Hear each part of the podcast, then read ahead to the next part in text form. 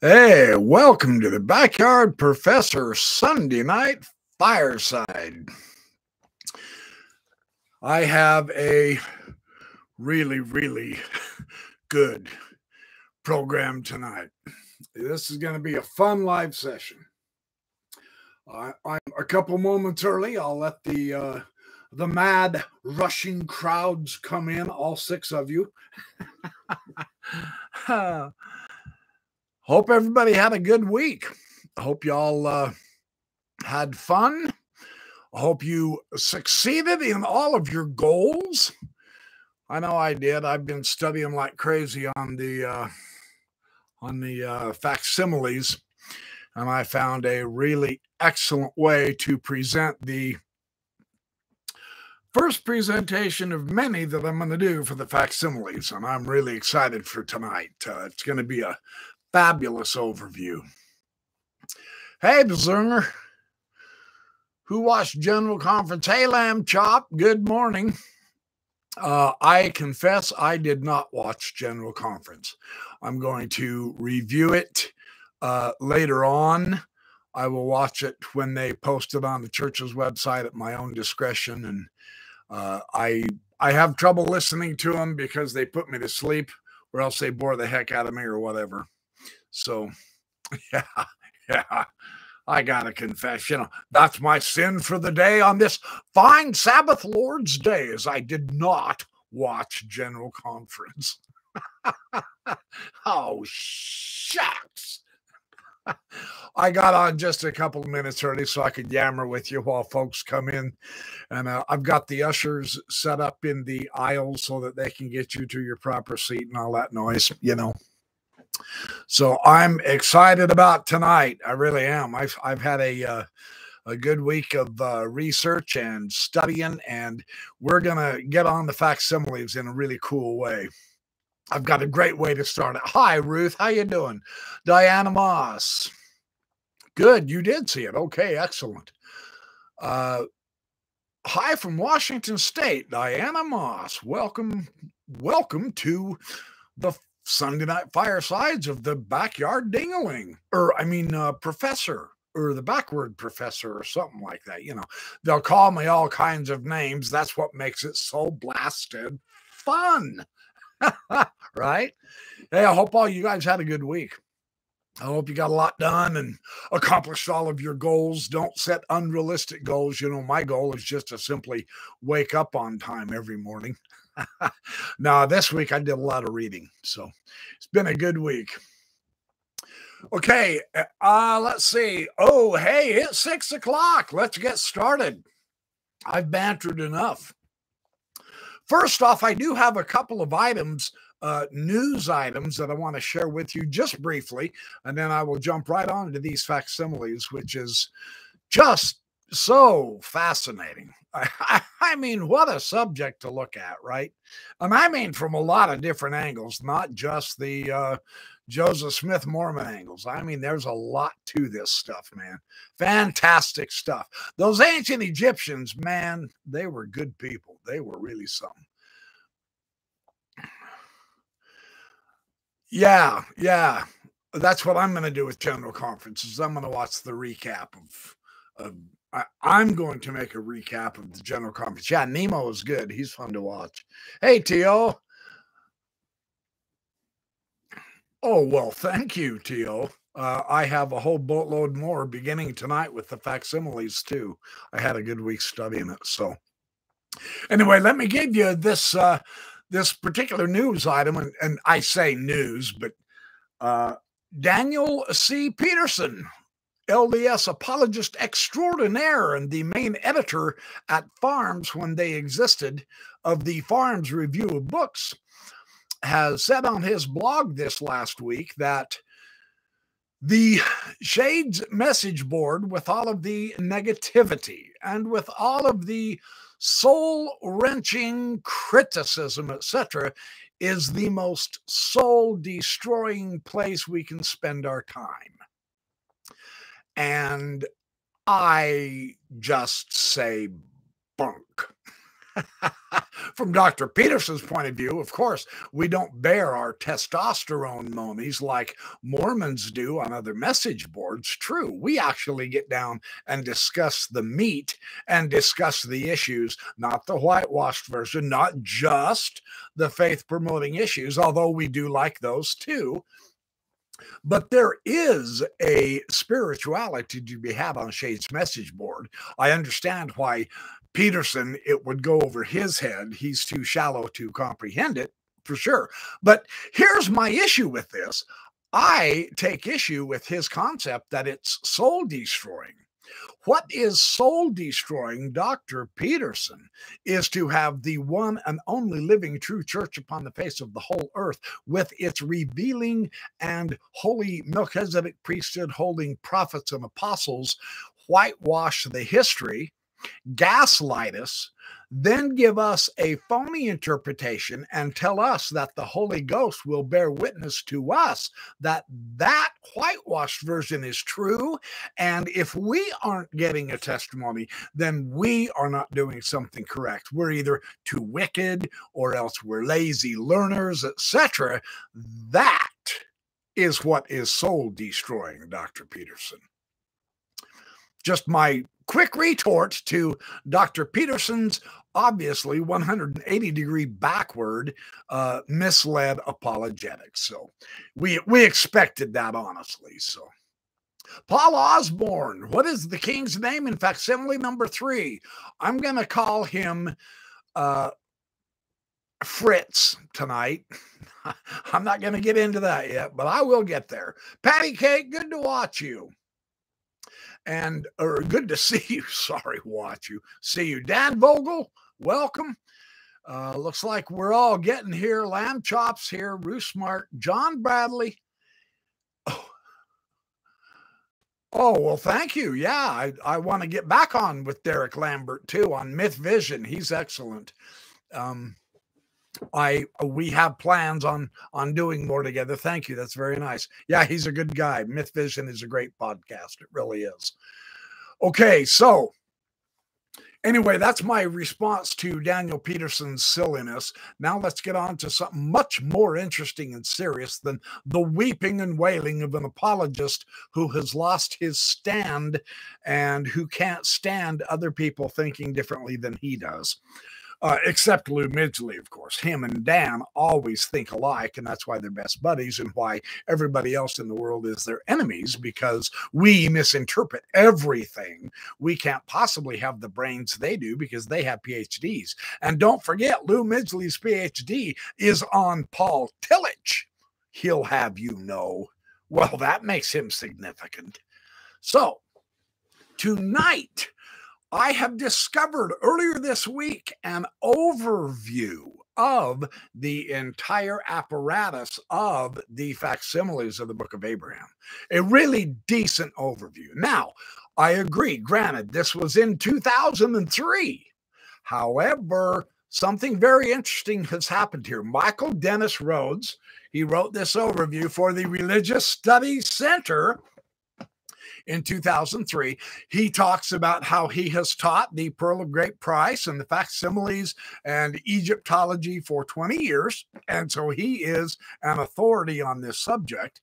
And he discusses it's only seven or eight short pages, which is really nice. My impression of his study is that what he has given us in this is the best evidences that he thinks is the cream of the crop in favor of Joseph Smith for the facsimiles. And I know my good friend Paul Osborne has truly, totally refuted every single one of these. And I will get to some of his materials as well. What I want to do is share Molstein's material with you because the amazing thing now is he genuinely believes he thinks that after at the end of this study that he has given much credence he has given magnificent support to joseph smith and his translation from the egyptian papyri and his interpretations of the facsimiles in the book of abraham all three of them one two and three. See, isn't math grand? He says this confirms his own testimony. Now, that's very interesting because after tonight, you will understand one of two things. Either Michael Dennis Rhodes doesn't have a clue about the Holy Ghost and how it operates, or else the Holy Ghost is lying his butt off to Michael Dennis Rhodes because of the maybe, oh, there's about a dozen points in this study that I'm going to analyze tonight. And I'm going to show you direct evidence from the sources that completely destroy Michael Dennis Rhodes' contentions and his arguments and his evidence that I'm astonished he dares bring the Holy Ghost into this. But see, that's the typical, you know, Mormon apologist stance and take, right? But it doesn't work. It just doesn't work. So let's read what Michael Rhodes said. First, he gives the historical overview, yada, yada, yada. The papyri came, and then Joseph Smith bought, then it was sold, some of it was destroyed, now it's back, etc. Let's get on to the good stuff, shall we? the questions raised by the papyri. So he's going to give us two brief paragraphs overviewing the problem here. And in some respects, this is well done. In other respects, it's uh, hit and miss, but it's okay. He's writing it for a popular Mormon audience. In other words, the youth, the kids. So he thinks he can get away uh, with just throwing out ridiculously unsupported assertions, which I will tag him on. Bam! I'm going to hit him like Will Smith did Chris Rock, except I'm not going to do it in the academy. I'm going to do it rightfully. No, I'm no, I don't advocate violence. That's a metaphor. Come on. That was horrible what Will Smith did. Boy, Chris Rock handled that very well, didn't he? Okay, here is Michael Dennis Rhodes. These Egyptian documents. Now, this is his overview of the problem that the papyri have caused us, right? Let me see who all's here and talking. Oh, Nathan Alms. Thank you. Good to see you. Okay. These Egyptian documents can be reliably dated to somewhere between 220 and 150 BC. In other words, we're way up into Ptolemaic times. We're not in Abraham's day at all on the basis of the handwriting, that's how they've been dated. And Marc Coenen is pretty firm on that. We've got that down pat. The historical period here is it, that in which the religious writings on these papyri were in use in Egypt and the historical references to at least one of the original owners of the papyri himself. They cannot possibly date to the period of Abraham, which is roughly between 2000 to 1800. BC. This seems to contradict the statement in the introduction to the book of Abraham that states it was written by his own hand upon papyrus. Moreover, the writing on the surviving fragments can all be translated, and none of it mentions Abraham or seems to be related to the text of the book of Abraham in any manner. Modern Egyptologists maintain that the facsimiles do not at all represent what Joseph Smith said they do. The original of facsimile number one of the Book of Abraham is found at the beginning of the Book of Breathings papyrus and the hieroglyphic writing on it associates the figure on the couch, that is figure one, with Hor, who is the owner of the papyrus, who is portrayed as being resurrected by the god Anubis, who stands over him. Above and to the right of Anubis, Hor's soul is represented as a human headed falcon. Facsimile number three, although not among the surviving fragments, also came from the same book of breathing, since the name of Hor is found three times now in the hieroglyphic writing on the facsimile. In that facsimile, Hor, having been judged and found worthy, is being ushered into the presence of Osiris, uh, the god of the dead, who is seated upon his throne. Behind Osiris is his wife slash sister, Isis. Hor is being escorted by the god Anubis, guide of the dead, and Maat, the goddess of truth. Like facsimile number three, facsimile number two is not found among the surviving fragments, but the writing on it indicates it belonged to a man named Sheshonk, and the hieroglyphic writing on it deals with Sheshonk's happiness and well being in the Egyptian afterlife. That's Rhodes' overview of the Joseph Smith papyri that we have, uh, focusing more on the facsimiles than anything else. Okay. So his resolutions to the problems constitute the entire rest of his response, of his article. And this is what I want to get to.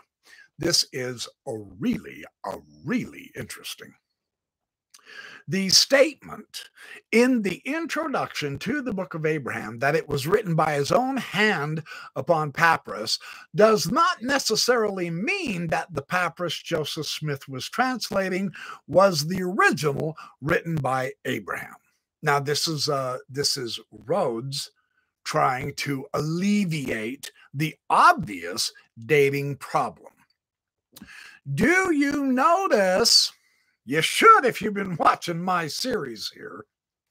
Do you notice who Michael Dennis Rhodes is ignoring in order to give this modern apologetic?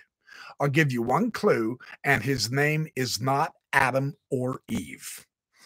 He has to ignore Joseph Smith and what Joseph Smith said, and all of the early contemporary eyewitnesses, right? They have to do that. So this is this is interesting. The term by the hand of, he says, can simply mean that Abraham is the author of the book. In Hebrew, for example, bayad means literally by the hand of, but simply designates the agent of an action, and it's generally rendered in English with the preposition by.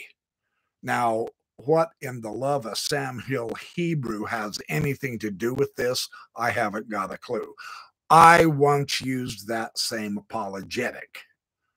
We're not talking Hebrew, though. So that is just a fluff irrelevance, right? Who cares what Hebrew thinks? We're talking, we're talking Book of Abraham by his own hand written upon papyrus from Egyptian hieroglyphics right? Okay, so notice again, they try to deflect. They try to show, wait, wait, wait, we've got some options here. No, we don't. Not based on the provenance that Joseph Smith himself gave. Yeah, that's what we're going to stick with. You always stick with Joseph Smith on this. I'm just saying. Don't shoot me. I'm the messenger, but that's how we do this. Yeah. So while the papyri that Joseph Smith had were written nearly 2,000 years after Abraham, they nevertheless could have continued or could have contained, I'm sorry, I read that wrong. These papyri could have contained a copy of the book of Abraham, which Abraham was the author. Yes, they could have, Mike, but that's not the issue. The issue is did they? And the answer to that is a firm nope. Not a chance, buckwheat. Thanks for playing. Me no got a clue. Let's keep going. There are numerous examples, numerous examples, he says, of Egyptian papyri that have more than one text on them. And thus there could have been a copy of the Book of Abraham on the same papyrus as the Hor Book of Breathings. Do you know what we call this in philosophy class? Philosophy 101, that's called an unsupported assertion, right? It's balderdash. There could have been. Well, it may be. Yeah, but What's the evidence show is all we're interested in, not in speculatory ramblings of faith promoting fluff, pap, and pablum. Correct? Okay, then. We're get we're making progress here. I will get into the details of this refutation because he comes back around to this. He's kind of given a, an overview real quickly of how he's going to approach this. Well, what about the association of facsimiles one and three with the Hor Book of Breathings? Yes, indeed, Mr. Rhodes. What about that association? The likely explanation here is that the original illustrations done by Abraham had been modified and adapted for use by Hor, the owner of the papyrus. sorry, sorry, I'm being rude. sorry, sorry.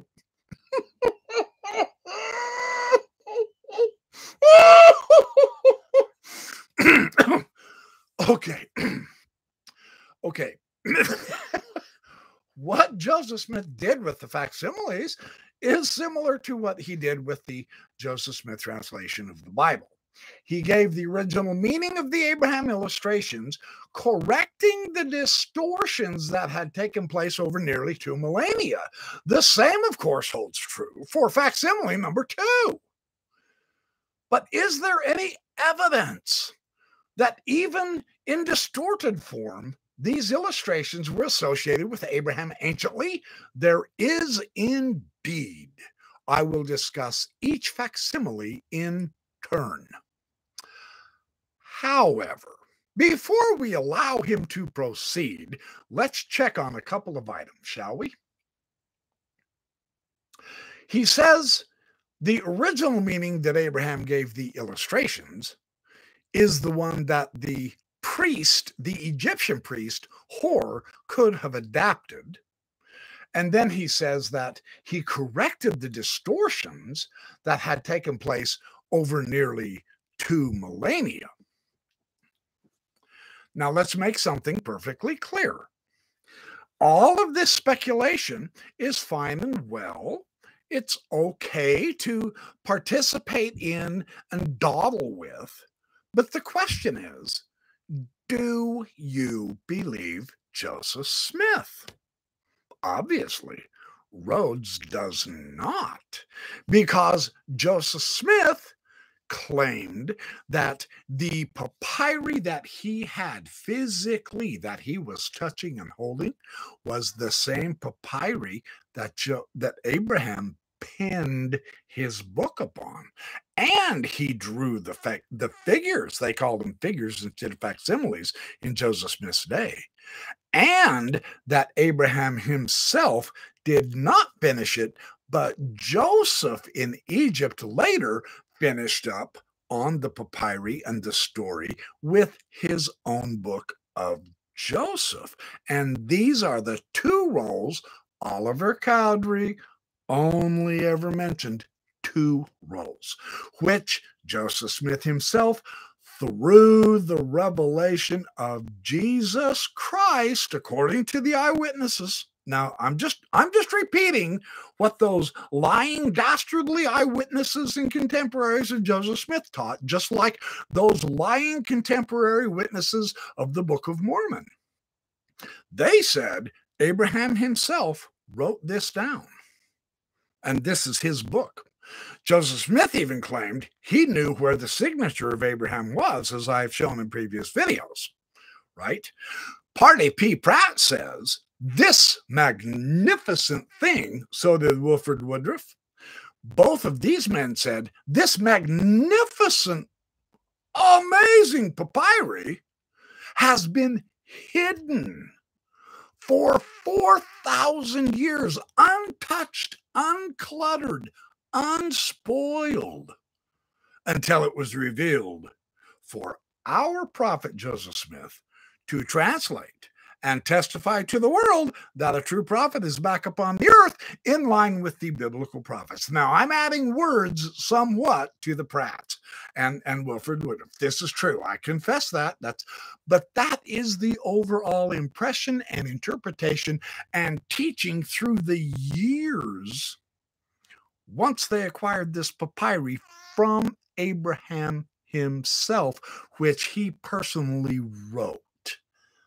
That is how it was understood by Joseph Smith. Well, nothing Rhodes says is accurate at all if Joseph Smith was right. But everything that Rhodes says can be allowed to be accurate if Joseph Smith is wrong. And that's what the apologists don't want us to know. Very remarkable, isn't it? It is astonishing when you really stop and think about this. So let's keep going, shall we? This is wonderful stuff. I love how he puts all this. This this is sensational, truly. Facsimile number one. Let's get on with it. In an ancient Egyptian papyrus dating to roughly the first or the second century AD now, there is a lion couch scene similar to the one shown in facsimile number one. Underneath the illustration, the text reads, Abraham who upon dot dot dot. Well, there is a break in the text here.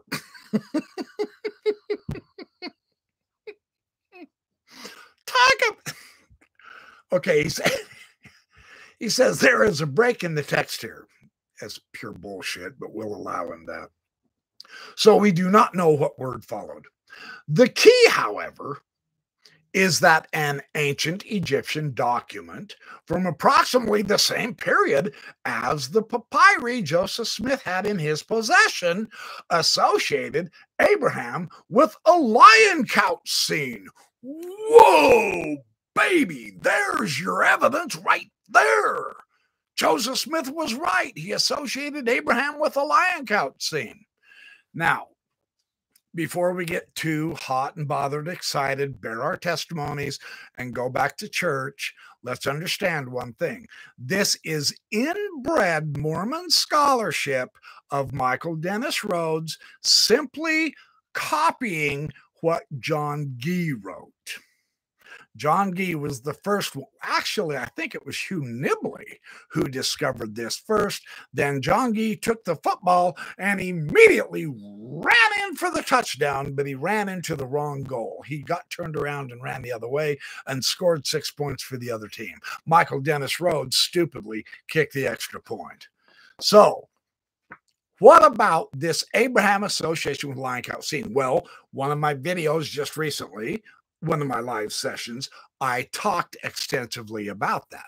Let's see one more time, however, the idea here. And now this is from the Greek Magical Papyri in Translation, an excellent scholarly text by Hans Dieter Betz in this book, you guys, it's important to understand in his second revised enlarged edition, he included the demotic spells. And in the preface, he talks about that. There's probably 35, 40 extra uh, demotic spells that were included in this second edition because they were so important, not just the Greek but also the demotic because it was the same principle, theme, an idea. You notice he never mentioned Greek magical papyri. Of course not. Michael Rhodes doesn't want you to realize what this provenance really is. He wants to confirm Joseph Smith. Abraham is associated with a lion couch. Hallelujah. Praise the Lord. The Holy Ghost testifies to me that that is true, right? I'm going to show you this so that you can see me do this. I know it's amateur hour. Don't worry about that. This is from the book. It is on page 171 move my fat fingers. There is the lion couch that he is talking about. Now, this particular one, this was translated by Janet Johnson. This particular picture does not have the Greek text written under it. There is a Greek text under that lion couch that does have the name of Abraham mentioned in it. The parts in orange that I have colored show that the context of the person on that lion couch is not Abraham, it is a woman. And the magic spell, the voodoo, the Ouija board. I'm, I'm saying this deliberately so that Mormons can finally come to realize the provenance of this does not support the Mormon Melchizedek priesthood thinking of holiness and religiosity associated with Abraham, the father of the faithful. This is pagan, heathen, Greek, magic, voodoo, conjuration, where not only Abraham's name is mentioned, you can pause the video and you can read that stuff in orange that is contexted as a female. This is about a man who is conjuring the gods to turn this woman on so that he can have sex with her. That is the meaning and context of Abraham associated with this lion couch. It's Leiden 184. Understand this. That is how, to me, it makes the apologists look absolutely desperate for anything they can get their hands on in order to confirm Joseph Smith. And it's just, well, lazy learning stupidity. They have so much apologetics on the brain that the first thing they think of is, oh, the name Abraham. Oh, there's a lion couch there. Joseph Smith's a true prophet without ever worrying, taking the time to do the scholarly thing and study this thing out and find out what it really is all about, they instantly begin writing, We have confirmation of Joseph Smith. And it's nowhere close. Abraham, as Ed Ashment demonstrated in his excellent review of John Gee's silliness with this particular issue and this exact papyri. In his in his article, the use of Egyptian magical papyri to authenticate the Book of Abraham, Ed Ashment demonstrated how John Gee just ignores the fact that not only Abraham's name is involved with this lion couch, but so are many other names, some of them invented, so far as we can tell. We've never found them anywhere else. Others are Christian, some of them are Jewish, some of them are Mesopotamian. Some of them are deities, some of them are animals, and it's all strung together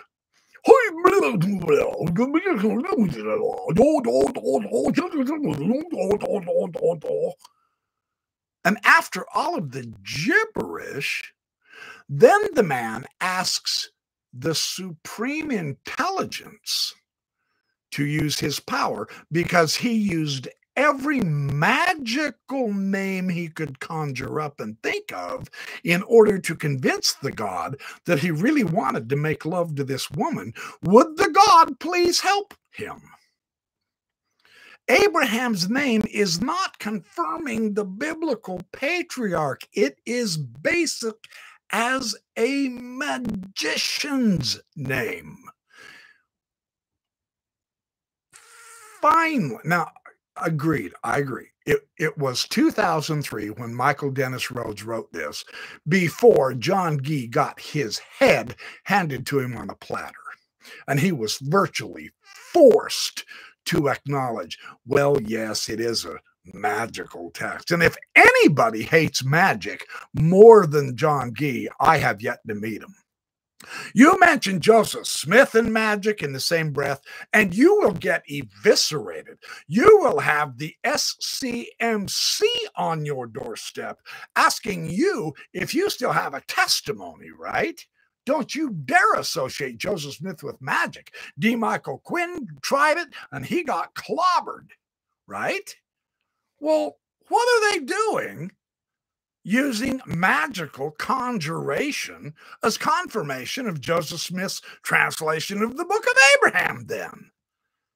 But see, that's what they don't want you to know. Again, in true Mormon apologetic fashion, they refuse to give you the actual context. All they saw was Abraham lion couch. Joseph Smith is a true prophet and it's silly apologetics, not actual scholarship. Sucks to be them. I'm just saying. Don't shoot me. I'm just the messenger. So now let me uh, let me keep going.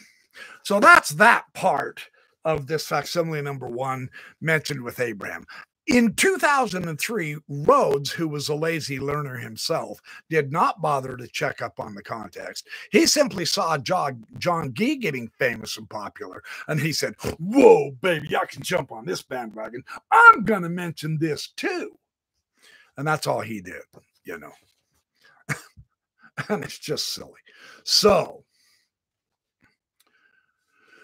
Egyptologists, moving on to the next point, Egyptologists call documents like facsimile 2 a hypocephalus. This is Greek word for under the head, since the document was placed under the head of the deceased in the coffin. Over 100 examples of them are located in museums around the world. Unlike any Nephite uh, swords or armor or anything oh, whoops, sorry, this isn't about the Book of Mormon discoveries that none have found. This is Egyptology discoveries. On an Egyptian papyrus of the early Christian period is the phrase Abraham, the pupil of the eye of the Wedjot, in the 167th chapter of the Book of the Dead, which tells how to make a hypocephalus. The Wedjot eye is described, and the hypocephalus itself is called and I. And so we have a connection with Abraham as the Wedjot eye with the hypocephalus, facsimile number true, two, since it also is a Wedjot eye. Ding, ding, ding, ding, ding, ding, ding. Point for Joseph Smith. You critics are wrong. well, let's let a dose of reality smack us, shall we?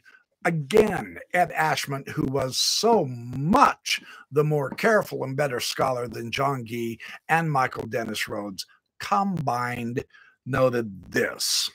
Now, again, Rhodes, Gee had already uh, made that uh, phony connection between Abraham and the Wedjot eye and the hypocephalus on the Book of the Dead. See, it's Egyptian, therefore Joseph Smith's a true prophet. The Holy Ghost has testified to me.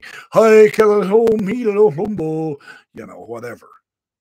So it's lazy learning scholarship. It's inbred scholarship that we're reading from Rhodes, who got it from Gee. Ed Ashment is responding to Gee. Here's what he noted. Contrary to Gee, the Book of the Dead, chapter 163, is not related to the Book of the Dead, chapter 162, or to hypocephali. But since Book of the Dead 162 does not contain the phrase, the pupil of the Wedjot eye, which Gee has identified with Abraham and considers to be one of the Egyptian names for a hypocephalus, he must treat Book of the Dead 163 as though it too were a hypocephalus chapter because of its reference to the deceased as one hidden within the pupil of the sound eye, the wedjot. So Gee thus improperly asserts that the pupil of the wedged eye refers to a hypocephalus in order to make a connection between the hypocephalus and Abraham in his effort to authenticate Joseph Smith's explanation of the hypocephalus in the book of Abraham. In other words, once again, which is so unfortunate. I'm not crowing about this. This puts a black eye on scholarship in general. Uh, thank goodness none of the other scholarly journals publish any of John Gee's horrid crap. Uh, it has to be done within a self invented Mormon scholarly journal because the Mormons are the only ones that's going to publish this kind of bull roar. But we can see John Gee manipulating the evidence, can't we? Uh, Michael Dennis Rhodes, well, Kerry Muhlestein did too, but Michael Dennis Rhodes just simply took John Gee at his word and simply reused his argument, plagiarized him more or less. Inbred scholarship, that's what we have. So, no point. So, next point that uh, Michael Dennis Rhodes says the Apocalypse of Abraham, which is a pseudepigraphical text dating from the early Christian era, describes a vision that Abraham saw while making a sacrifice to God. In this vision, he is shown the plan of the universe, what is in the heavens, on the earth, in the sea, in the abyss, and in the lower depths. This language is very close to the phrase found in facsimile number two, figures 9, 10, and 11 if you haven't read Dan Vogel yet, you need to on his book of Abraham Apologetics to find why that is so problematic, which reads, Almighty God, Lord of heaven and earth, of the hereafter, and of his great waters. In this same text, Abraham sees the fullness of the universe and its circles in all, and a picture of creation with two sides. See the similarity with the hypocephalus. See, here we see Michael Rhodes just fobbing off of Hugh Nibley's interpretation and scholarship, don't we? See, lazy learning produces more lazy learning and faulty conclusions. This hypocephalus, which for the Egyptians represents the whole of the world in a circular format, is striking. It doesn't represent anything of the sort, the hypocephalus. It might have in the apocalypse of Abraham from the Christian era, but that is not what an Egyptian hypocephalus is doing, as we'll read in Stephen Thompson's analysis. There is even a description of what are clearly the four figures labeled number six in the Joseph Smith hypocephalus. It also tells how Abraham is promised the priesthood, which will continue in his posterity. Ah, this sounds like Book Abraham, doesn't it? Right. A promise associated with the temple. Oh, now they're getting excited. If you can tie anything at all to the temple, you've got true testimony. Yeah, they always do this. Always. It's just, it's silly. He is shown the hosts of stars and the orders they were commanded to carry out, and the elements of the earth obeying them. This language shows a remarkable parallel to the wording in the book of Abraham. And let's say Let's take a look. All right. Calm down, Rhodes. Easy, boy. Down, boy, down. You're slobbering too much. Number one, we are talking an ancient Egyptian funerary document. Okay. So to find parallels, to Joseph Smith's supposed translation from the Egyptian, which is completely wrong, to a fictional story about Abraham invented in Christ's day. And say that's a hit for Joseph Smith's Egyptian interpretation, which is completely wrong that's stretching it, wouldn't you say? I mean, seriously. Rhodes himself translated the papyri. He doesn't find anything about Abraham having the priesthood handed down. None of that, none of that is in the papyri. So why is he making hash about it here? He knows better. He's faking it, right? That's pathetic. He knows, as well as all the rest of us now, especially since my last live session, along with Kerry Muhlestein, he knows that there is no biblical provenance for the book of Abraham.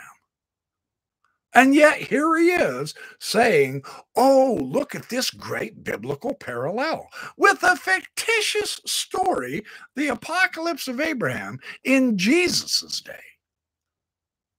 Joseph Smith himself, through revelation, either through the Urim and Thummim or direct inspiration, as Frederick G. Williams said he translated the papyri under, or through the revelation of the personage of Jesus Christ, as I believe the witness was William Brown who testified of that, don't quote me on that exactly. One of them did say it was through Jesus Christ, and Joseph Smith never corrected any of that. That rumor was allowed to spread far and wide. It was revelation. Joseph Smith got his biblical knowledge of the papyri, and it's just not there. It doesn't even date to the right time. And Rhodes thinks that's a parallel? Let's go on. Facsimile number three, in the Testament of Abraham, another pseudepigraphic, another pseudepigraphic text of the early Christian era. See, th- this, I, he, okay, let's go on. Boy, in the Testament of Abraham, another pseudepigraphic text of the early Christian era, Abraham sees a vision of the Last Judgment that is unquestionably related to the judgment scenes pictured in the 125th chapter of the Book of the Dead, thus clearly associating Abraham with this ancient Egyptian work. One of the Joseph Smith papyri is, in fact, a drawing of this judgment scene from the 125th chapter of the Book of the Dead. And facsimile number three is a scene closely related to this. And it's absolutely nothing of the sort. And Rhodes knows it. When he translates facsimile number three, the hieroglyphics, he doesn't give us Joseph Smith's interpretations of the judgment scene. He gives us the Egyptian aspect. And yet he turns around and says, another fictional production by a Jewish Christian or a Jew or whatever, thousands of years after Abraham. It's just his view of trying to glorify the father of the faithful for whatever reason we don't know. That can't possibly establish the biblical historicity of a real flesh and blood Abraham 2000 BC. There is nobody in the world who thinks that happens unless you're a Mormon apologist who wants to defend Joseph Smith. Is it any wonder they can't get this silly crap published anywhere except in their own made journals? I mean, my heavens, that is so pathetic. That doesn't do anything for us, does it? Let's go on. He implicitly acknowledges this amazingly because now he says the important point here the important point here is that we find ancient Near Eastern documents that are roughly contemporary with the Hypocephalus and the other Egyptian papyri purchased by Joseph Smith that relate the scenes portrayed portrayed in facsimiles 1, 2, and 3 with Abraham, just as Joseph Smith said. Significantly, none of these documents had ever been discovered at Joseph Smith's time. he's given us the old Hugh Nibley canard, isn't it?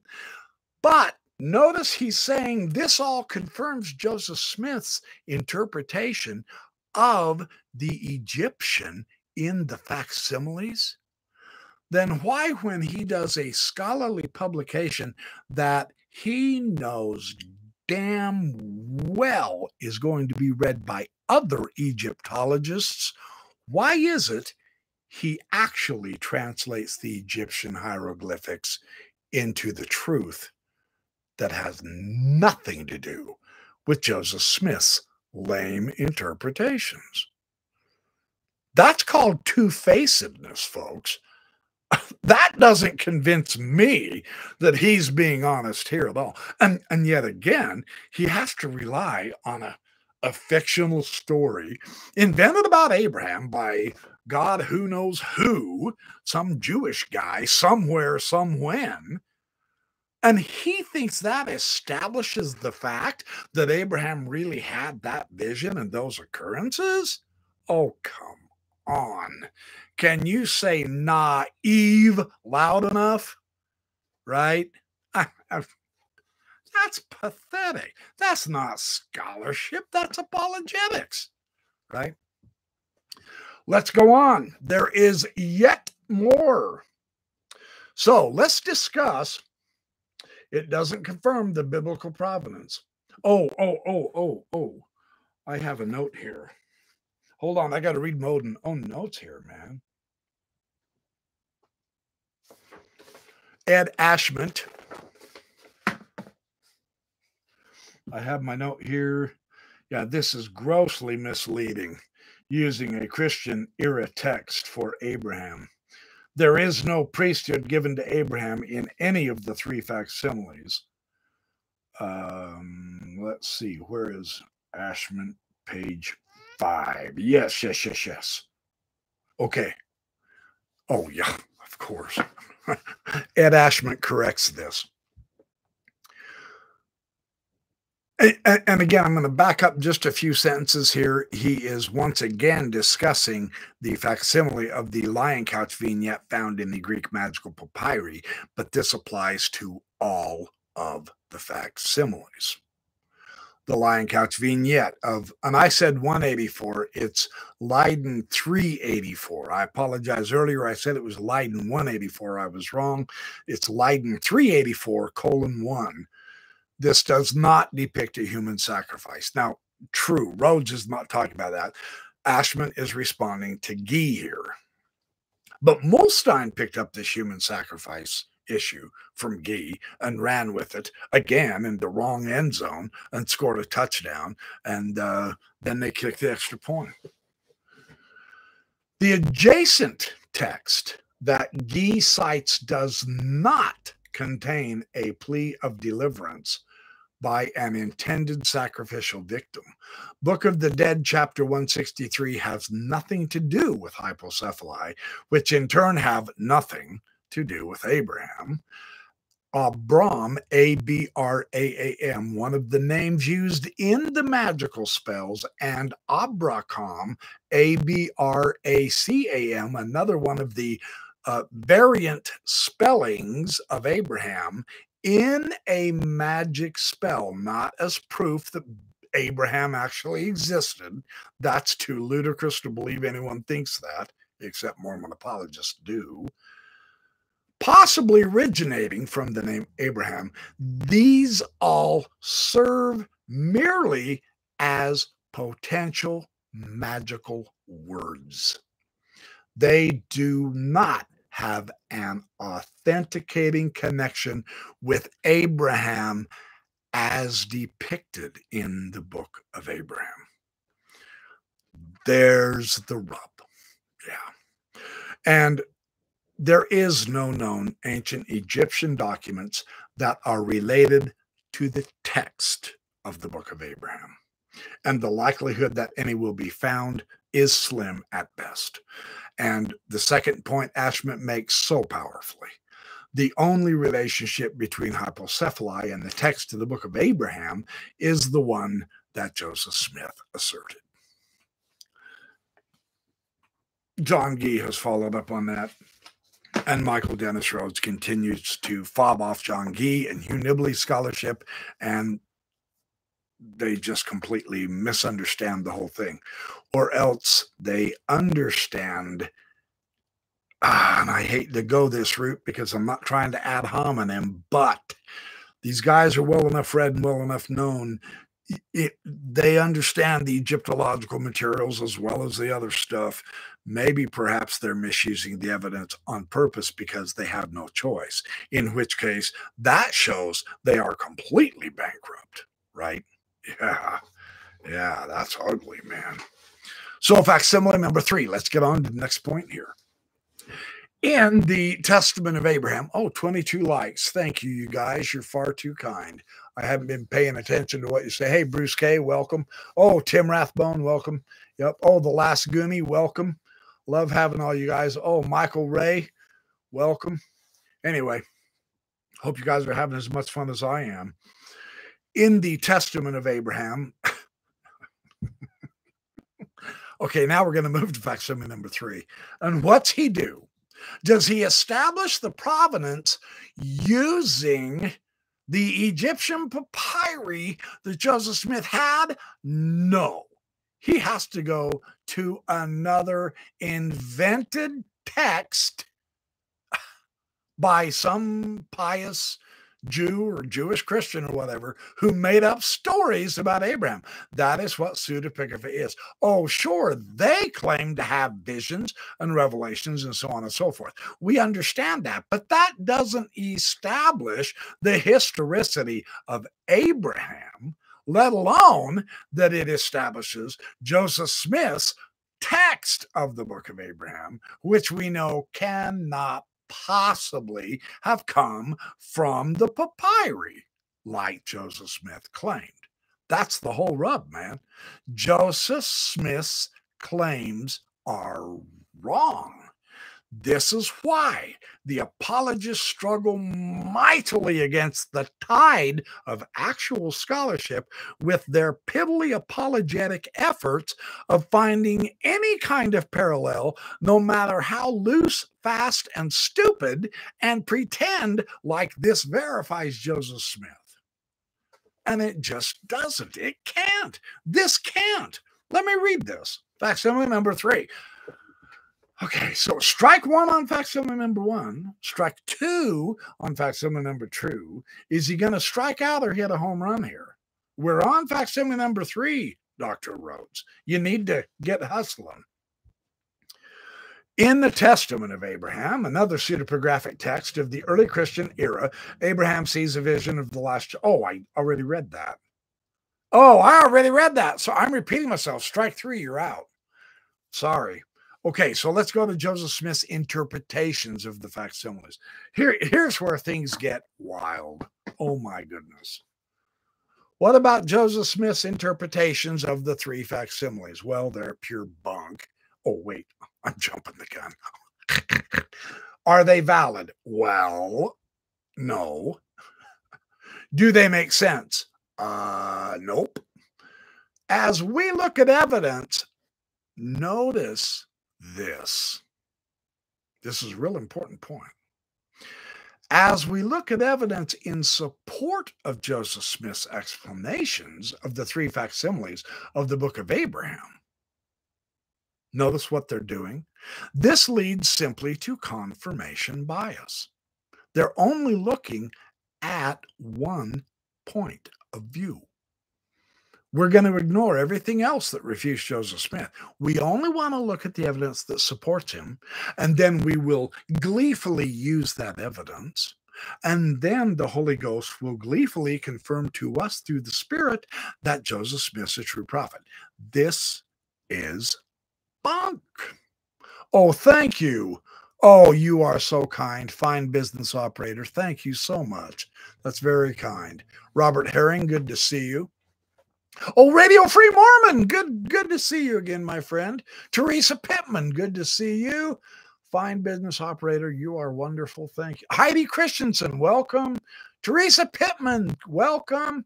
Nathan Alms, my glass. I hope I'm pronouncing your names right. Please forgive me if I'm. Anyway, thanks for coming, all you guys. This is terrific.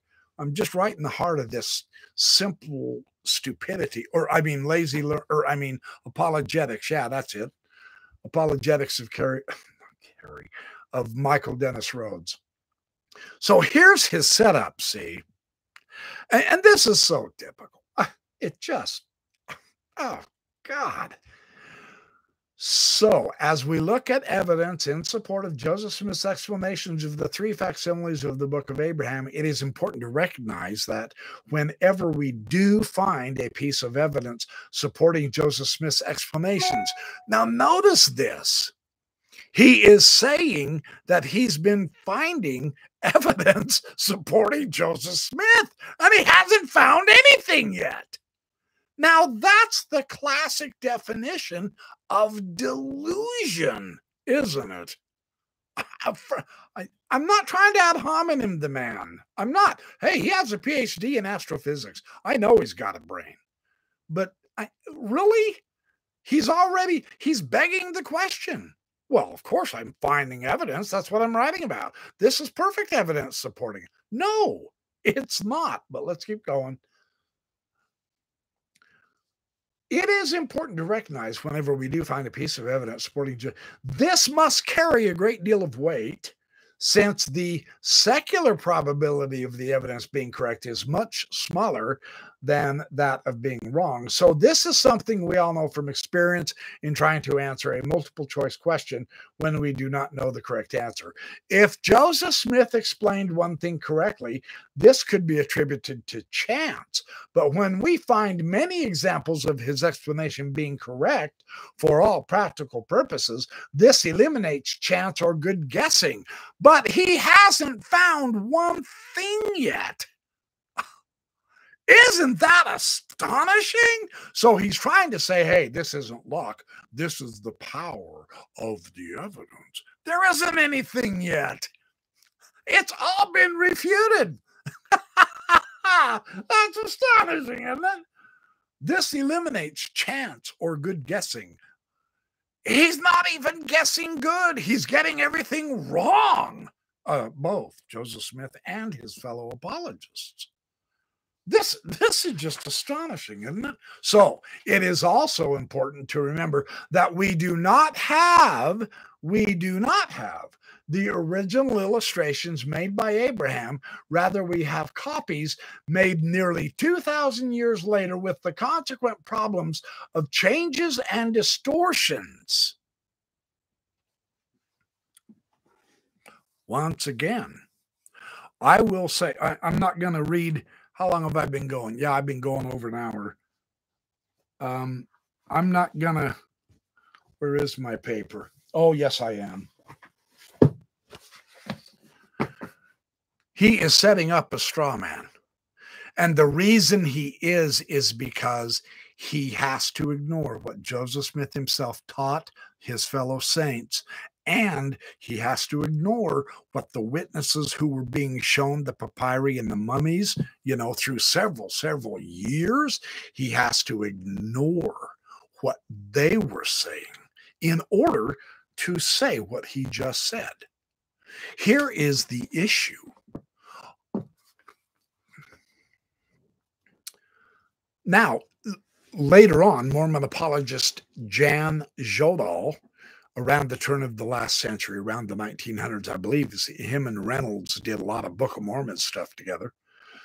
And Hugh Nibley and many others who want to put words into the prophet's mouth and pretend this was merely a copy of a book of Abraham. This does violence to literally all of the background, evidence, and words of everyone who were directly involved with the papyri. There were no copies of copies of copies of copies because the sure testimony given to Joseph Smith by revelation from heaven was that the record was hid for the last 4,000 years with the mummy and then it was discovered.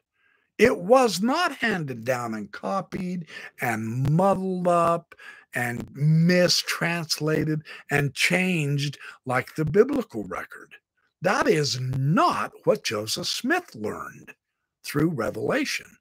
This was a unique, pristine record originally by Abraham and Joseph while they were in Egypt, and then it was preserved for 4,000 years. And then it came forth. This is what Michael Dennis Rhodes is ignoring in order to make his apologetic, which saves Joseph Smith. I mean, yeah, here comes that word again. It has become my favorite word. I apologize. I know I just bore you stiff when I say this, but I can't find any greater irony in Mormonism, you guys, than in order to save Joseph Smith, you literally have to ignore him,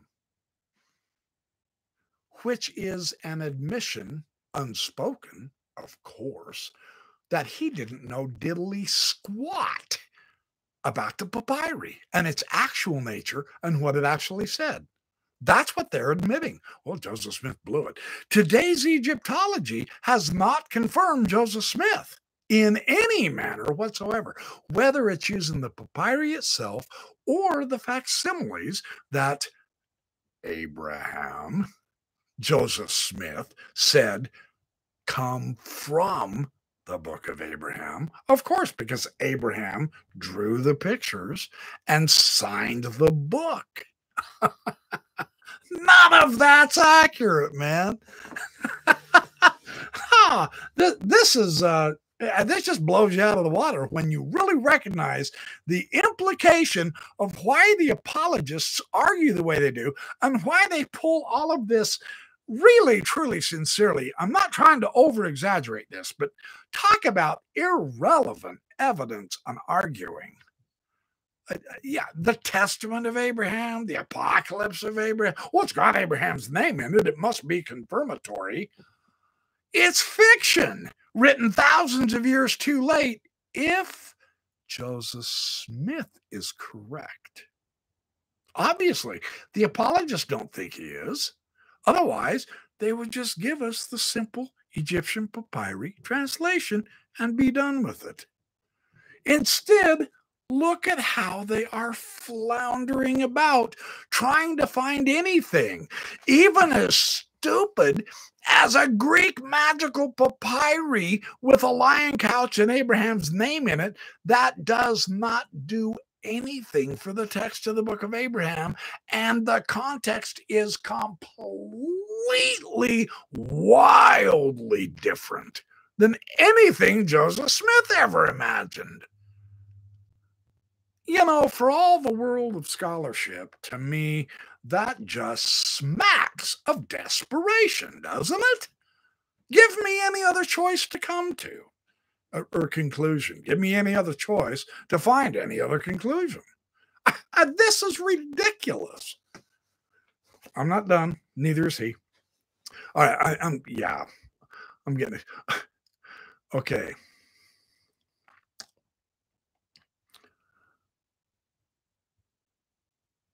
Oh, once again, oh my goodness. I, I'm gonna I'm gonna read this soberly. Sincerely now. Hold on. We got to get a drink of water. Got to wet me whistler. Oh, the glory of pure water. Mm. Who knew H2O was so good? Especially when it's refrigerated. Again, here's Rhodes's view. The most important correlation, of course, is one already mentioned above that another ancient Egyptian text dating from approximately the same time as the Joseph Smith papyri associates Abraham with a lion couch scene. He says this is, I'm going to put this up there so that you can see it. I printed it off. The most important correlation and it is light years away from any kind of realistic possible support of Joseph Smith. and his explanation. Rhodes imagines that it's absolutely critical evidence el numero uno. We win with this evidence. Are you kidding me? Only if you copy John Gee's misguided, misdirected, deliberate manipulation of the evidence, maybe. Which is what Rhodes unfortunately did. So did Kerry Muhlestein. And Muhlestein had to apologize for it later. He had to back off and say, ah, all right, it was a woman, not Abraham. How embarrassing. And wouldn't you think they would learn after a while to quit believing and trusting each other and quit being lazy learners and actually do their own scholarship? We noticed Kerry Muhlestein did that finally with the witnesses, which I made a great to do about the last live session because he finally researched them on his own and discovered the actual provenance. Unfortunately for him, he gave us the key to killing it all right? And notice I'm using that key against Rhodes. Properly so. None of this is the right provenance. It can't have a biblical provenance like this. It doesn't exist in reality. It is a phantasm, it is an hallucination. It really is. It's just a puff of smoke, not even out of the world's best cigar. That sucks. At least smoke a good cigar for us, Joe. Dad gummit. Critics have maintained that facsimile number one portrays an embalming of or a resurrection scene, not a sacrifice. And indeed, in its present form, in its present form, it does represent the resurrection of Hor, the original owner of the Book of Breathings, Papyrus. Uh, excuse me. Wait. Did I read that right? Let me reread this.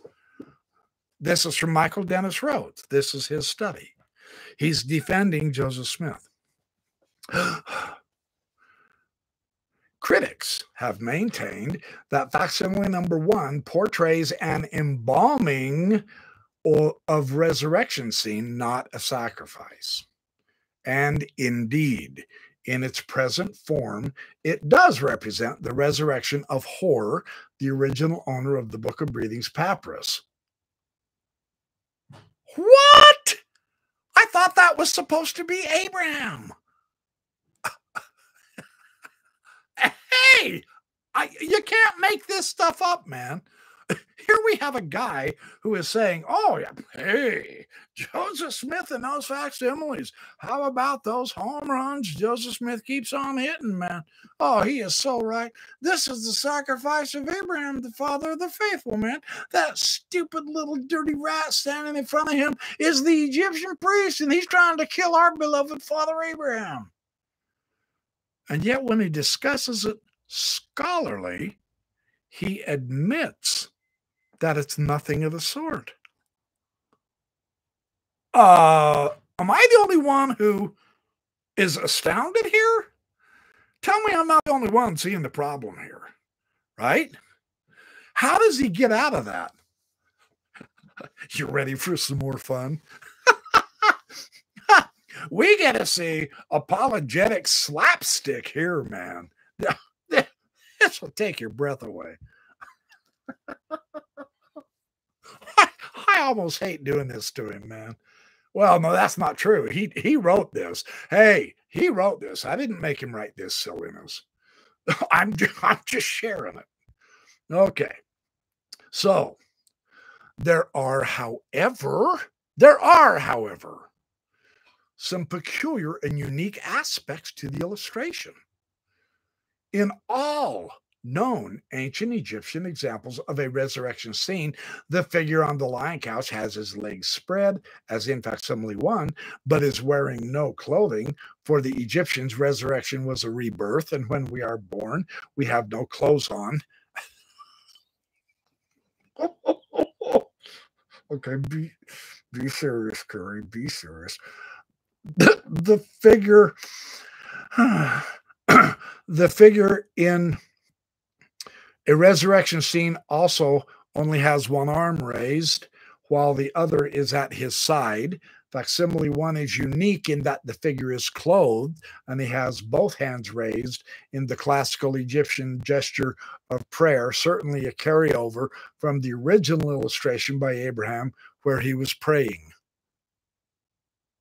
Did you get that? oh my God. Okay. well, if if the original, this is the new rule for apologists. Now, listen up, you apologists, you budding apologists. If the evidence does not support your case, then invent some. Yeah, baby. So, first off, who gives a flying flip about originality? every single lion couch you look at, you guys, has unique features to it. Do you know why? Because they were drawn by individuals for individuals. This wasn't an illustrated concept in the religious thinking of the ancient Egyptians that they put in the ancient Egyptian encyclopedia of knowledge and printed and shared throughout all of the kingdom across up and down the Nile. This was just individual pictures. So he agreed that this is actually a resurrection scene of the original owner of the papyri. And then he says, Oh, but hey, there's some unique features here. Does that help Joseph Smith's interpretation of this being Abraham as a sacrifice? It doesn't. This is a complete red herring. It doesn't have anything to do with anything. Unique features. You can find unique features in every single hypocephalus. You can find unique features in every single facsimile number three. You can find unique features in every single lion couch you ever compare. What on earth does that have to do with anything? Once again, we see Michael Dennis Rhodes in a lazy learning, inbred scholarship, just simply fobbing off of Hugh Nibley's arguments. And Nibley was just wrong. So is Michael Dennis Rhodes. That has nothing to do with anything. That's astonishing, isn't it? And then he says this. This is what I mean when I say invent the evidence. Because he's not inventing the fact that these are unique features. That's not the invented part. Here's the invented part where he says, ah, facsimile one is unique in that the figure is clothed and in the gesture of prayer is certainly a carryover from the original illustration by Abraham where he was praying. What original illustration by Abraham is Rhodes possibly talking about? This is the original illustration by Abraham. It's not something else. See, again, they muddy up the waters, right? this this particular facsimile number three, I promise, I, I, am not making this up. I've shown you the evidence in previous live sessions. The heading of facsimile number one says from the book of Abraham. This particular facsimile, number one, came from the book of Abraham. Well, number two says the same thing. And facsimile number three has the same heading also. They came where? From the book of breathings. They were cut from the book of breathings. There's your identification. There isn't another text. This is the original. Rhodes is just blowing smoke up our skirts, man. He's trying to create enough space that he can insert as pure assertion with fundamentally no evidence whatsoever an extra papyrus roll. Desperation, right? I, I, wow. Give me any other conclusion to come to, man, for Pete's sake. Okay, here's another one. Let's keep going. Okay, this is Rhodes some more. Another criticism leveled against the interpretation of facsimile number one is that the standing figure is not a priest, but is in fact the Egyptian god Anubis. As represented on the papyrus, the figure is indeed Anubis. As represented on the papyrus, the figure is indeed Anubis. That's what he said. Keep that in mind. However, there are examples from Egypt of priests wearing masks of God when carrying out their priestly duties. John Gee's book on the Joseph Smith Papyri, in my inbred scholarship, simply following him. Oh, no, that's me saying it. Sorry. John Gee's book on the Joseph Smith papyri shows an example of an Egyptian priest wearing a mask of Anubis, as well as an actual mask of Anubis found by archaeologists. We have archaeological proof for Joseph Smith now, except for one problem. Robert Ritner eviscerates this argument. Now, of course, uh, Rhodes wouldn't have known this because Ritner's book is written later but let me share what Ritner says. As an actual Egyptologist, here's what he says. Gee wrongly conflated this Anubis with masked Anubis priests at funerals. Actors did not, however, impersonate Mot, Osiris, and Isis at funerals. Gee's suggestion was not repeated by Michael Dennis Rhodes elsewhere. In another, in his translation of the Book of Hor, Rhodes did not repeat this mask idea like he does in this particular article. In other words, he's just simply fobbing off of John Gee's stupid, stupid argument, right? So we have a professional Egyptologist who says, wrong answer, buckwheat. That's not how it works. But wait, there's more. Hold on, let me take out this marker real quick. There is more. Uh, uh, let's see. Oh, and I've been skipping over Stephen Thompson. Dad gummit, I wanted to share some of Stephen Thompson's ideas. Maybe I'll wrap up with Stephen Thompson. I had all this laid out so I could go from source to source to source to show the silliness. Okay, let's see. Yeah, here we go. Ed Ashment again in his The Use of Egyptian Magical Papyri to Authenticate the Book of Abraham, where Ed Ashment is spanking John Gee's bare little bottom bright red, and John Gee is squealing like a whammy baby, rightfully so, because Ashment is using a three inch thick paddle and he's really whaling him, his argument. Okay.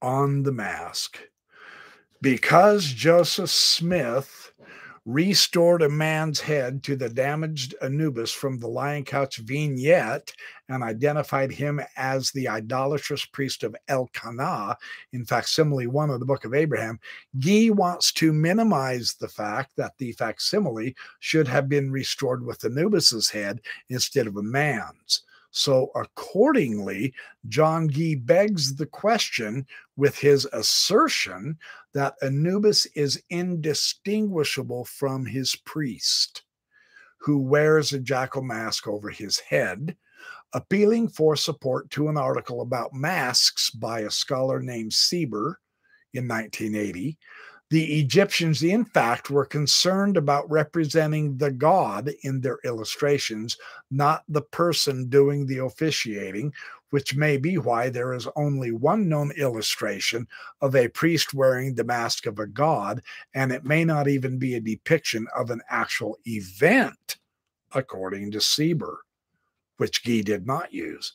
that part. The question is not whether priests impersonated gods on cultic occasions by wearing masks. The question is whether or not Joseph Smith's reconstruction of the standing figure in his lion couch vignette is accurate. It is not. Now, the evidence from the lion couch vignette of Papyrus Joseph Smith 1 clearly shows the remnant of Anubis's headdress, and he shows a picture. We've all seen this. I'll show it to you in a minute which Joseph Smith's restoration omits.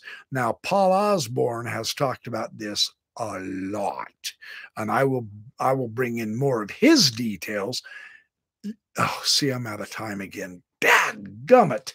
I will bring in more of Paul Osborne's exquisite details on Anubis and the mask and the snout being chopped off and all that next week. Sorry, Paul. I, I I'm serious. I, I meant to get to you. Uh, I just keep running out of time. There's so much information, you guys. Oh my gosh, it's incredible. So, because Joseph Smith was unacquainted with ancient Egyptian lion couch scenes, it is only natural that he would not recognize the headdress remnants for what they are. And so he instructed Reuben Hedlock to restore hypothetically a man's head consonant with his interpretation of Anubis as the idolatrous priest of Elkanah. As figure 8 indicates, the correct restoration of the vignette would require Anubis's head, not a man's. So there is no evidence of a man's head on the papyrus, and there is no precedent for one on any known lion couch scene.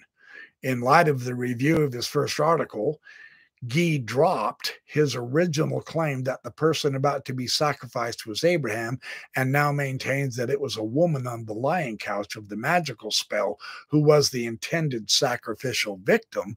And then he applies that to the three virgins, which is just ludicrous. Now, that's not something Rhodes said. Here's this picture that Ashment is talking about. This top, this top one here this is his front arm here. This is the headless Anubis. Right here is the remnant of Anubis's headdress. And you can see it here in the second one. Joseph Smith removed it and put a man's head on and then said it was a priest of Elkanah. None of this is accurate. None of it at all. But you notice Rhodes won't talk about that all he does in inbred fashion is stupidly, merely without thinking through it or doing any clever research himself, he just simply copies John Gee's lame argument. Inbred Mormon scholarship. That's that's my new definition of apologetics. Mormon apologetics, inbred Mormon scholarship. There's no peer review. These guys, if they find something they think confirms Joseph Smith, their buddies, their peers just say, Whoa, that's cool, man. We've got a brand new example of that with Blake Ostler finding the name Abraham hidden in the lotus of facsimile number one or three, I believe, in in front of the uh, seated figure and it's just ludicrously stupid. Even robert smith disagrees with it. Although i will say robert smith on the uh, former mormon fair board message board uh, lamely accepts the fact that the name abraham is associated with lion couch scenes that has nothing to do with confirming Joseph Smith's interpretation of Abraham on a lion couch, however, and Robert Smith knows that. But he's trying hard to do damage control. He just posted this last week, just one week ago. And he said, But we know that Abraham's name is associated with lion couches. Yes, in magical voodoo contexts, Robert Smith. Of course, it's magical. It's the stuff you don't accept as true. It's the opposite of priesthood in Mormon theological thinking. It's the stuff that got D. Michael Quinn excommunicated when he showed. It's not enough to just say, hey, The name Abraham is associated with the lion couch. Therefore, Joseph Smith's a true prophet. Neener, neener, neener. I know that makes me look so unprofessional, but that seems to be the childish attitude of all of the apologists. Who cares if the name's associated with it? What is the context?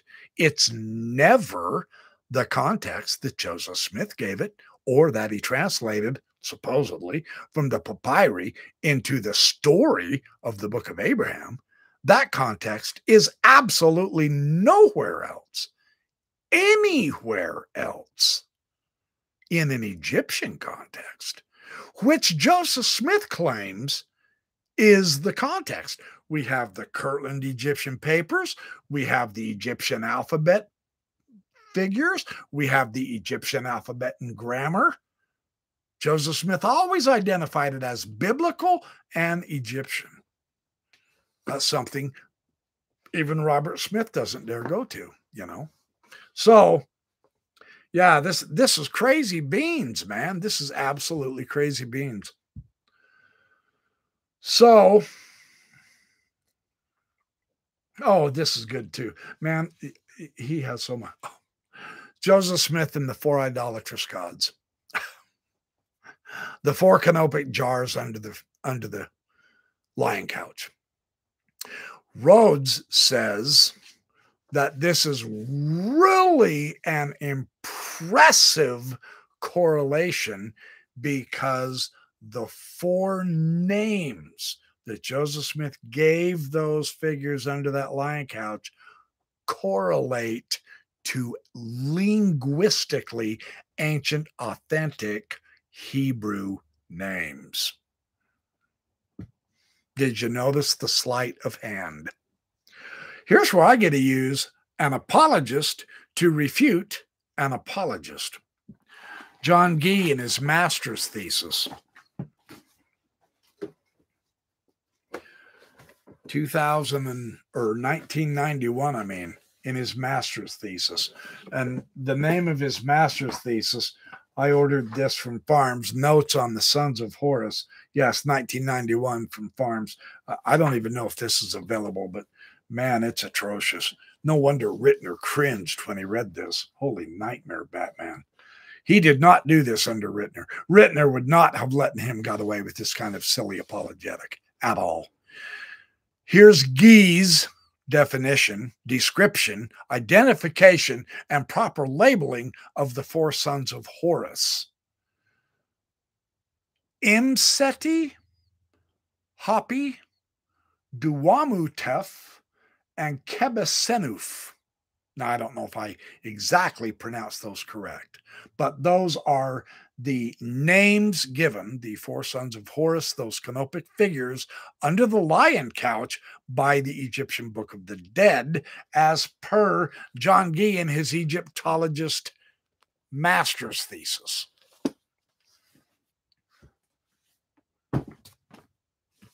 Here's what Rhodes says astonishingly enough.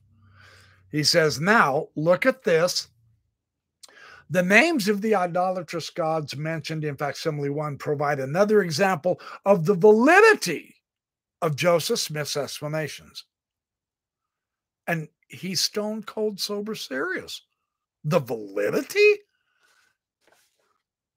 If Joseph Smith had simply made up the names, if if Joseph Smith had, what do you mean if Michael Rhodes? What do you mean if? There's not a scholar out there that confirms these four names of the four sons of Horus in an Egyptian lion couch scene. Michael Dennis Rhodes, there is no if. wow. That is amazing, isn't it? Sorry, I just, uh, wow. If Joseph Smith had simply made up the names, the chances of their corresponding to the names of ancient deities would be astronomically small. So, see, he's saying we can correlate Joseph Smith's names with any deities we want at all. So he goes on to this linguistics, linguistic spaghetti salad smorgasbord sort of nonsense. And he says, the name Elkanah, for example, is clearly related to the Hebrew Elkanah.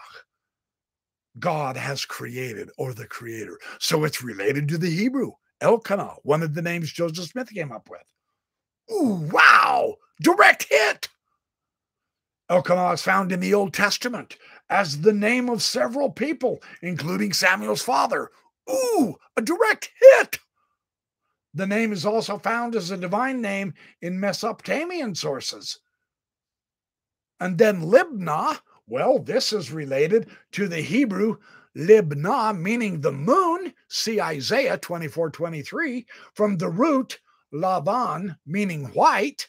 A city captured by Joshua was called Libneh, Joshua 10 29. The name Korash is found as a name in Egyptian sources. A connection with Keresh, the name of the Persian king Cyrus, Isaiah 44 28 is also possible.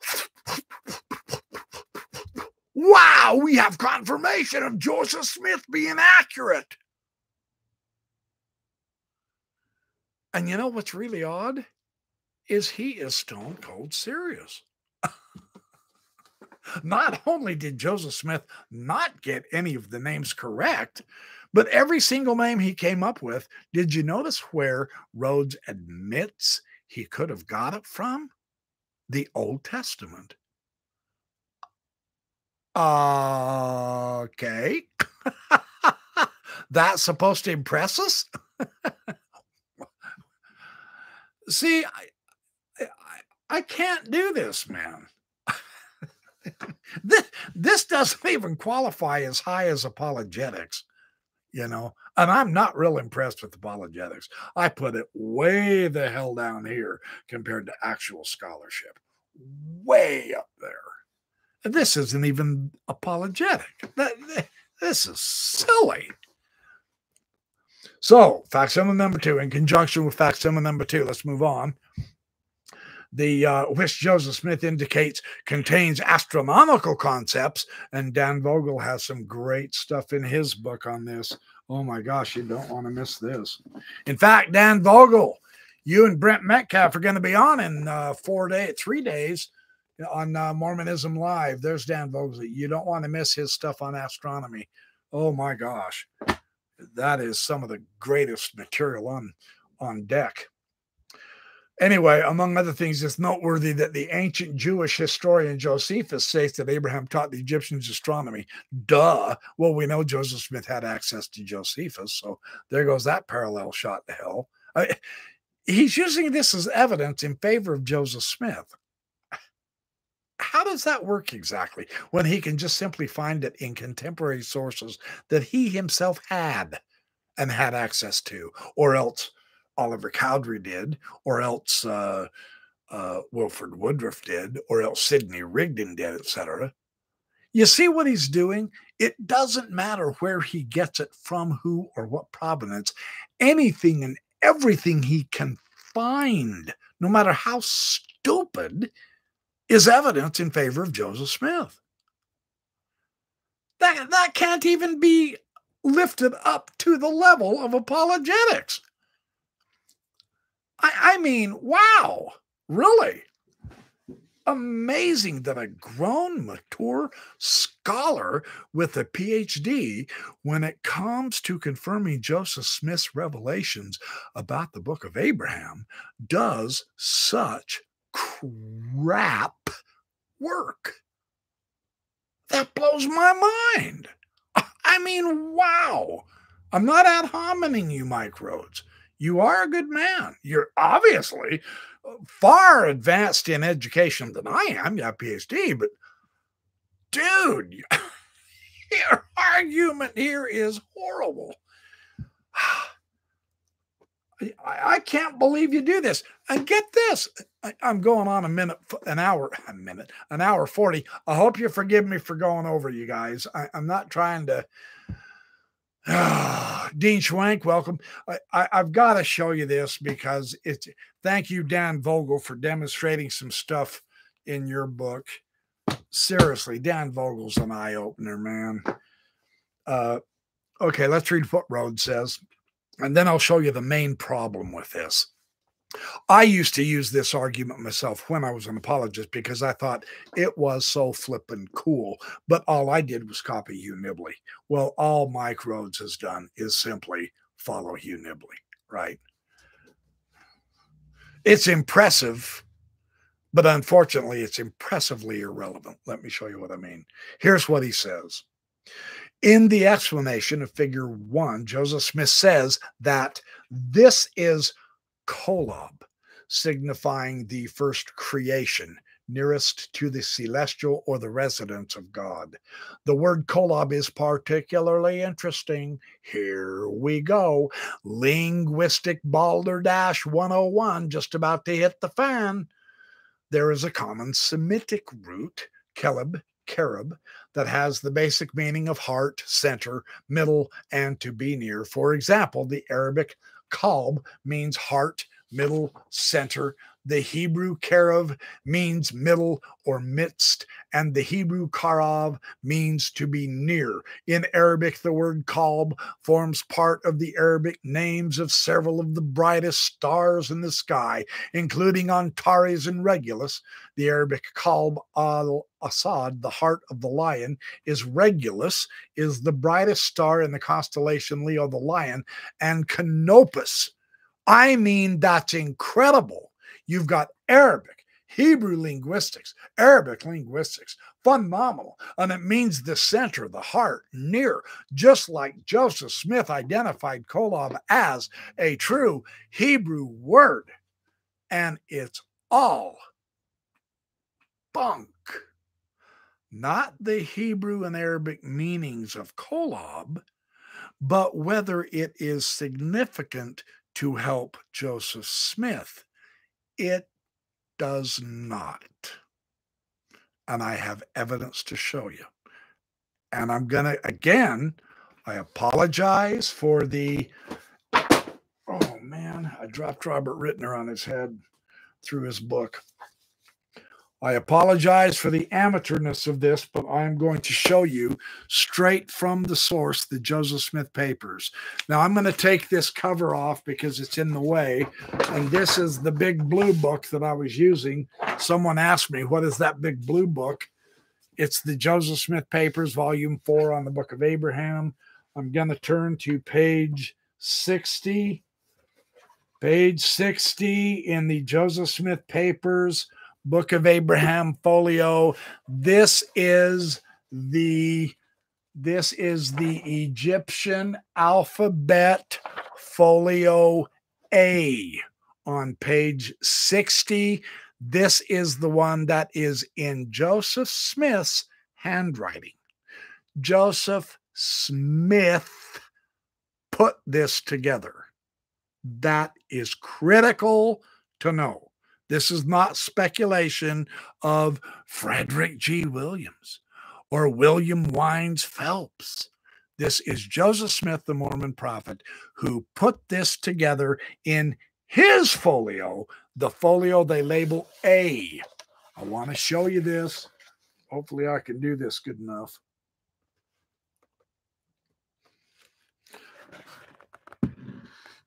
Oh, I'm going to come over here so I can make sure I show you this there are the hieroglyphs. There are all the hieroglyphs. They're identifying them here. On the last one there, Kolob.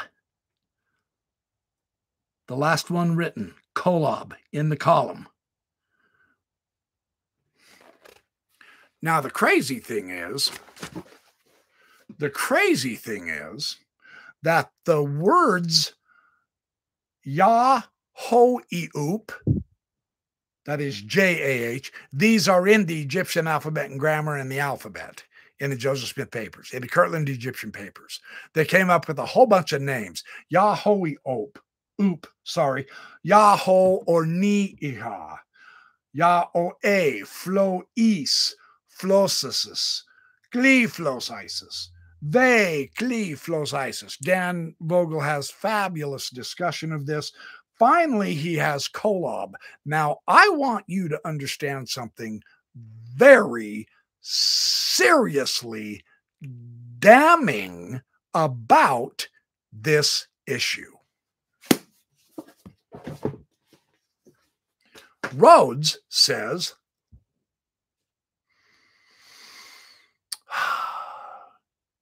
Joseph Smith says that the earth is called Yahweh, J A H dash O H dash E H by the Egyptians.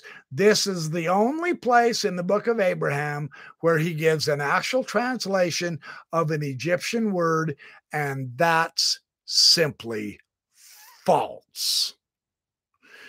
To find the Arabic, Hebrew linguistic parallels to Kolob is entirely irrelevant because Joseph Smith got every single word. Veclofliosis, all of that, Kolob, in this column of Egyptian hieroglyphics on the right hand side of the original facsimile number one. This figure right there, where's my pen? Dad gummit. Sorry, this is so amateur, but I want to show you this so you see the evidence.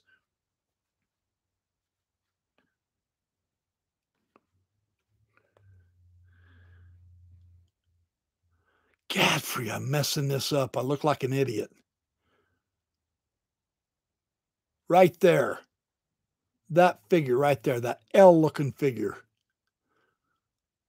That's the one that Joseph Smith identified off of the papyri as Kolob.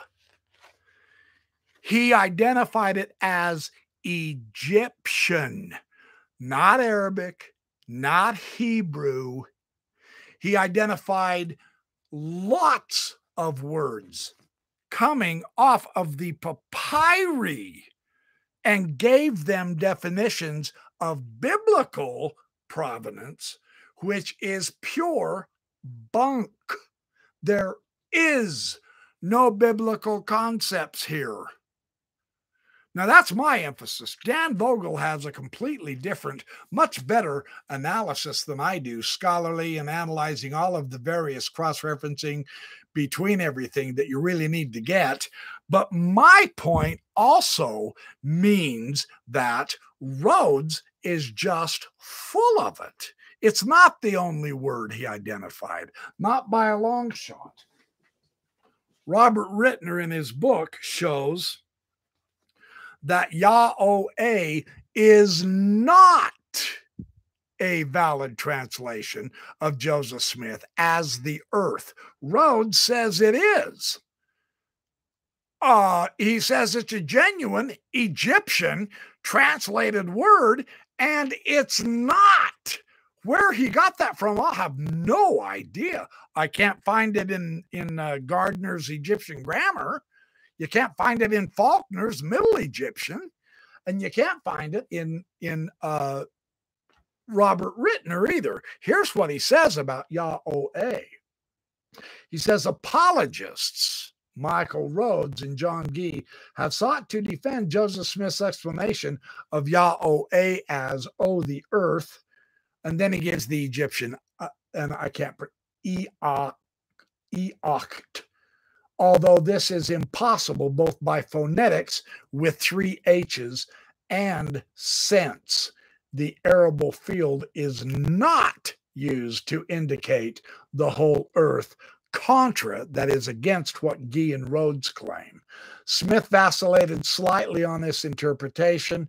His statement that the Egyptians named the earth Yahweh would preclude the vocative O that he had once suggested in the times and seasons. In any case, the proposed Egyptian etymology is impossible. The footnote. You can you can put this on pause, and read it for yourself right out of Ritner if you don't have Ritner's book. Rhodes is out to lunch. He, he, he's out to lunch. Furthermore, I'm going to take the time. I, I apologize. Uh, I apologize for going overtime. I always go overtime. There is so much great stuff to study here, man. I am so not kidding. This is uh, this is Stephen Thompson, Egyptology in the Book of Abraham. Oh man, I'm an hour 50 minutes. I apologize. Good grief. Four sons of Horus. Oh, and to get the four quarters of the earth. Where's his?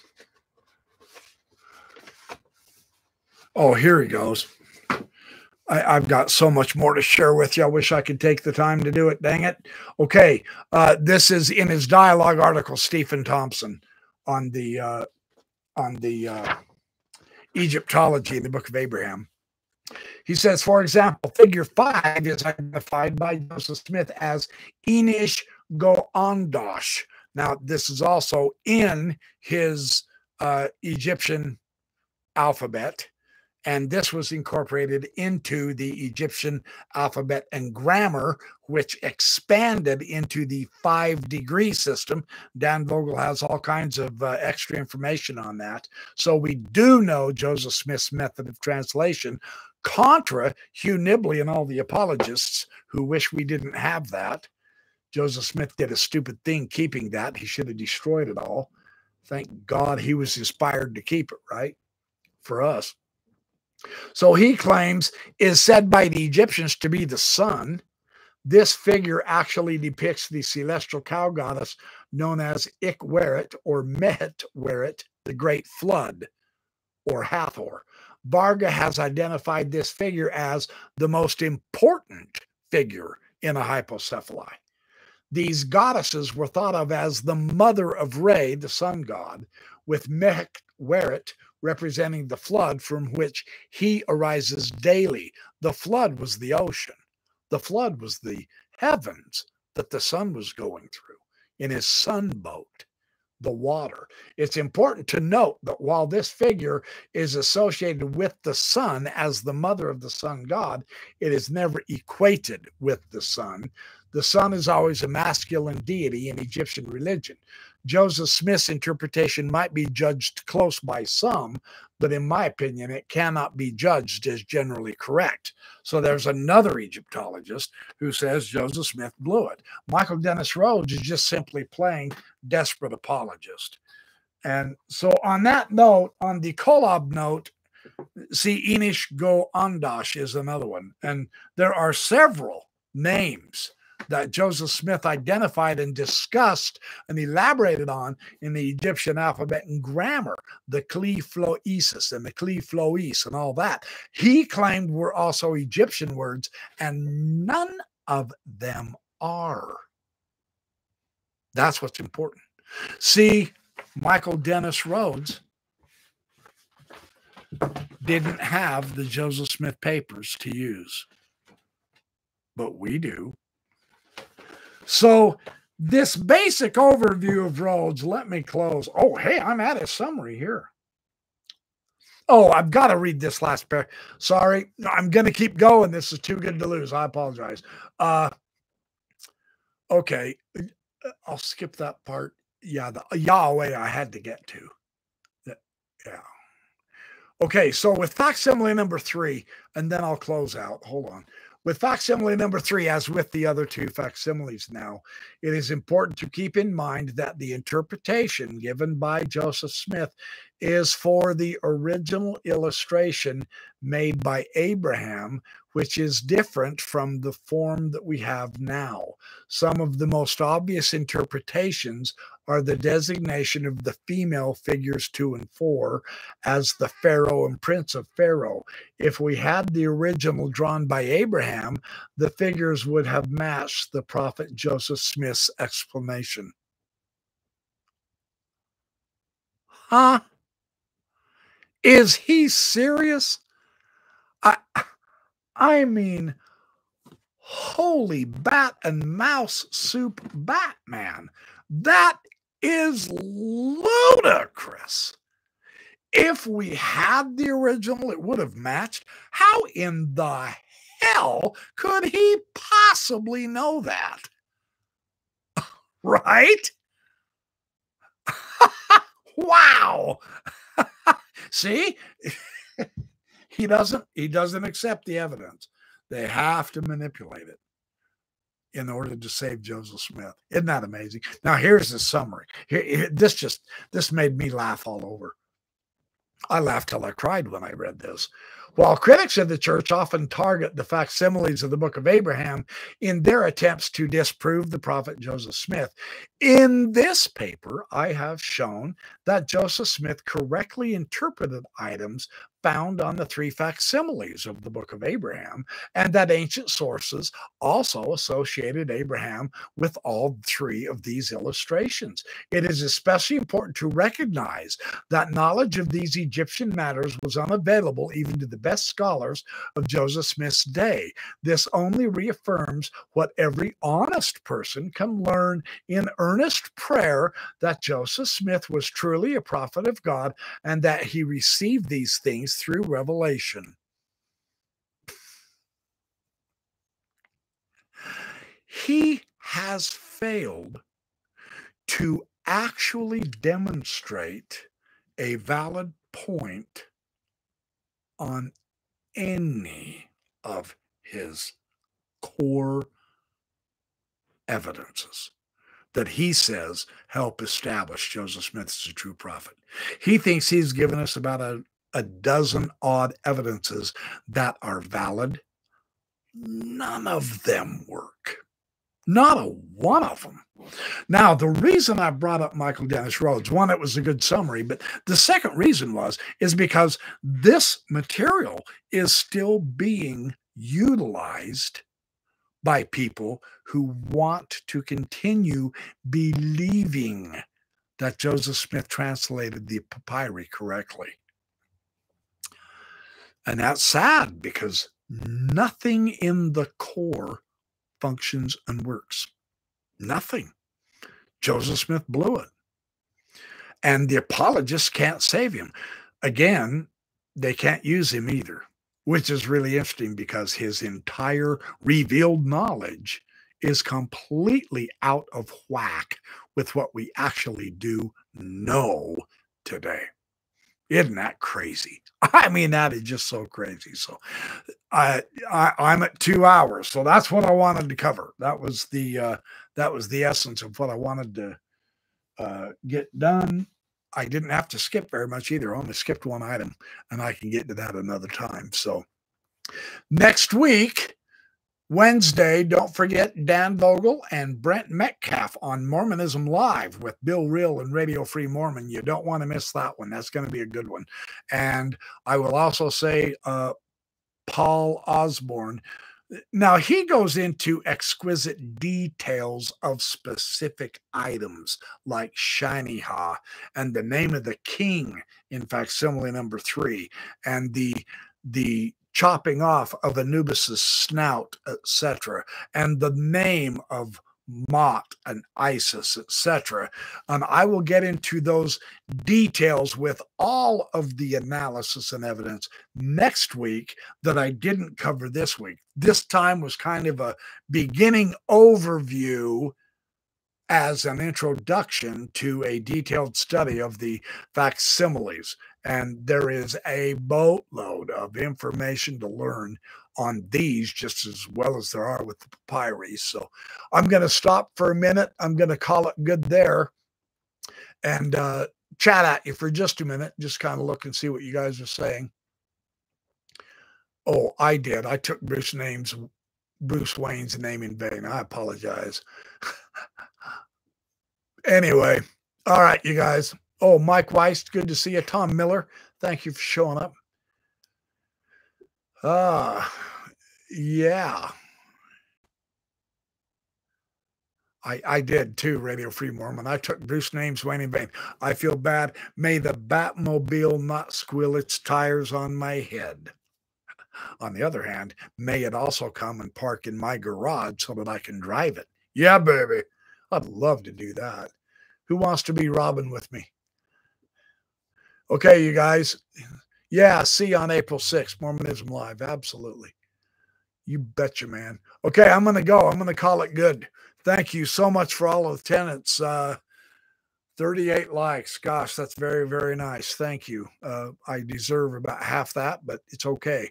I went way too long. Two hours. Oh, well, hey, you guys had fun. Come on. Fess up. You had fun. I have fun. So there you go. So, all right. Good night, all you guys. I will see you next Sunday here. I will see you Wednesday night at Mormonism Live, and we're going to have a party down weekend or party down week on the uh, on the papyri and the facsimiles, man. Absolutely, T.O. You betcha. My oh Huff Daddy, good to see you here. My pleasure. I know it goes by so fast, Dan Vogel. It really does. Yeah, baby. Yeah, baby. That, that, that, that's what I'm talking about. Yeah, baby. Yeah, baby. You guys can't do that as good as I can, and you know it. Here I am making a fool of myself live. The whole world's going to watch this, all 150 of them. I'm small meat and potatoes, but man, I'm having a ball with you guys. So hopefully it'll spread and have a ball learning and educating ourselves. All right, this is me leaving. Thank you for showing up. I appreciate it all. I got to go. Have a good week. See you Wednesday and then next Sunday. Hasta la vista, baby. Yeah.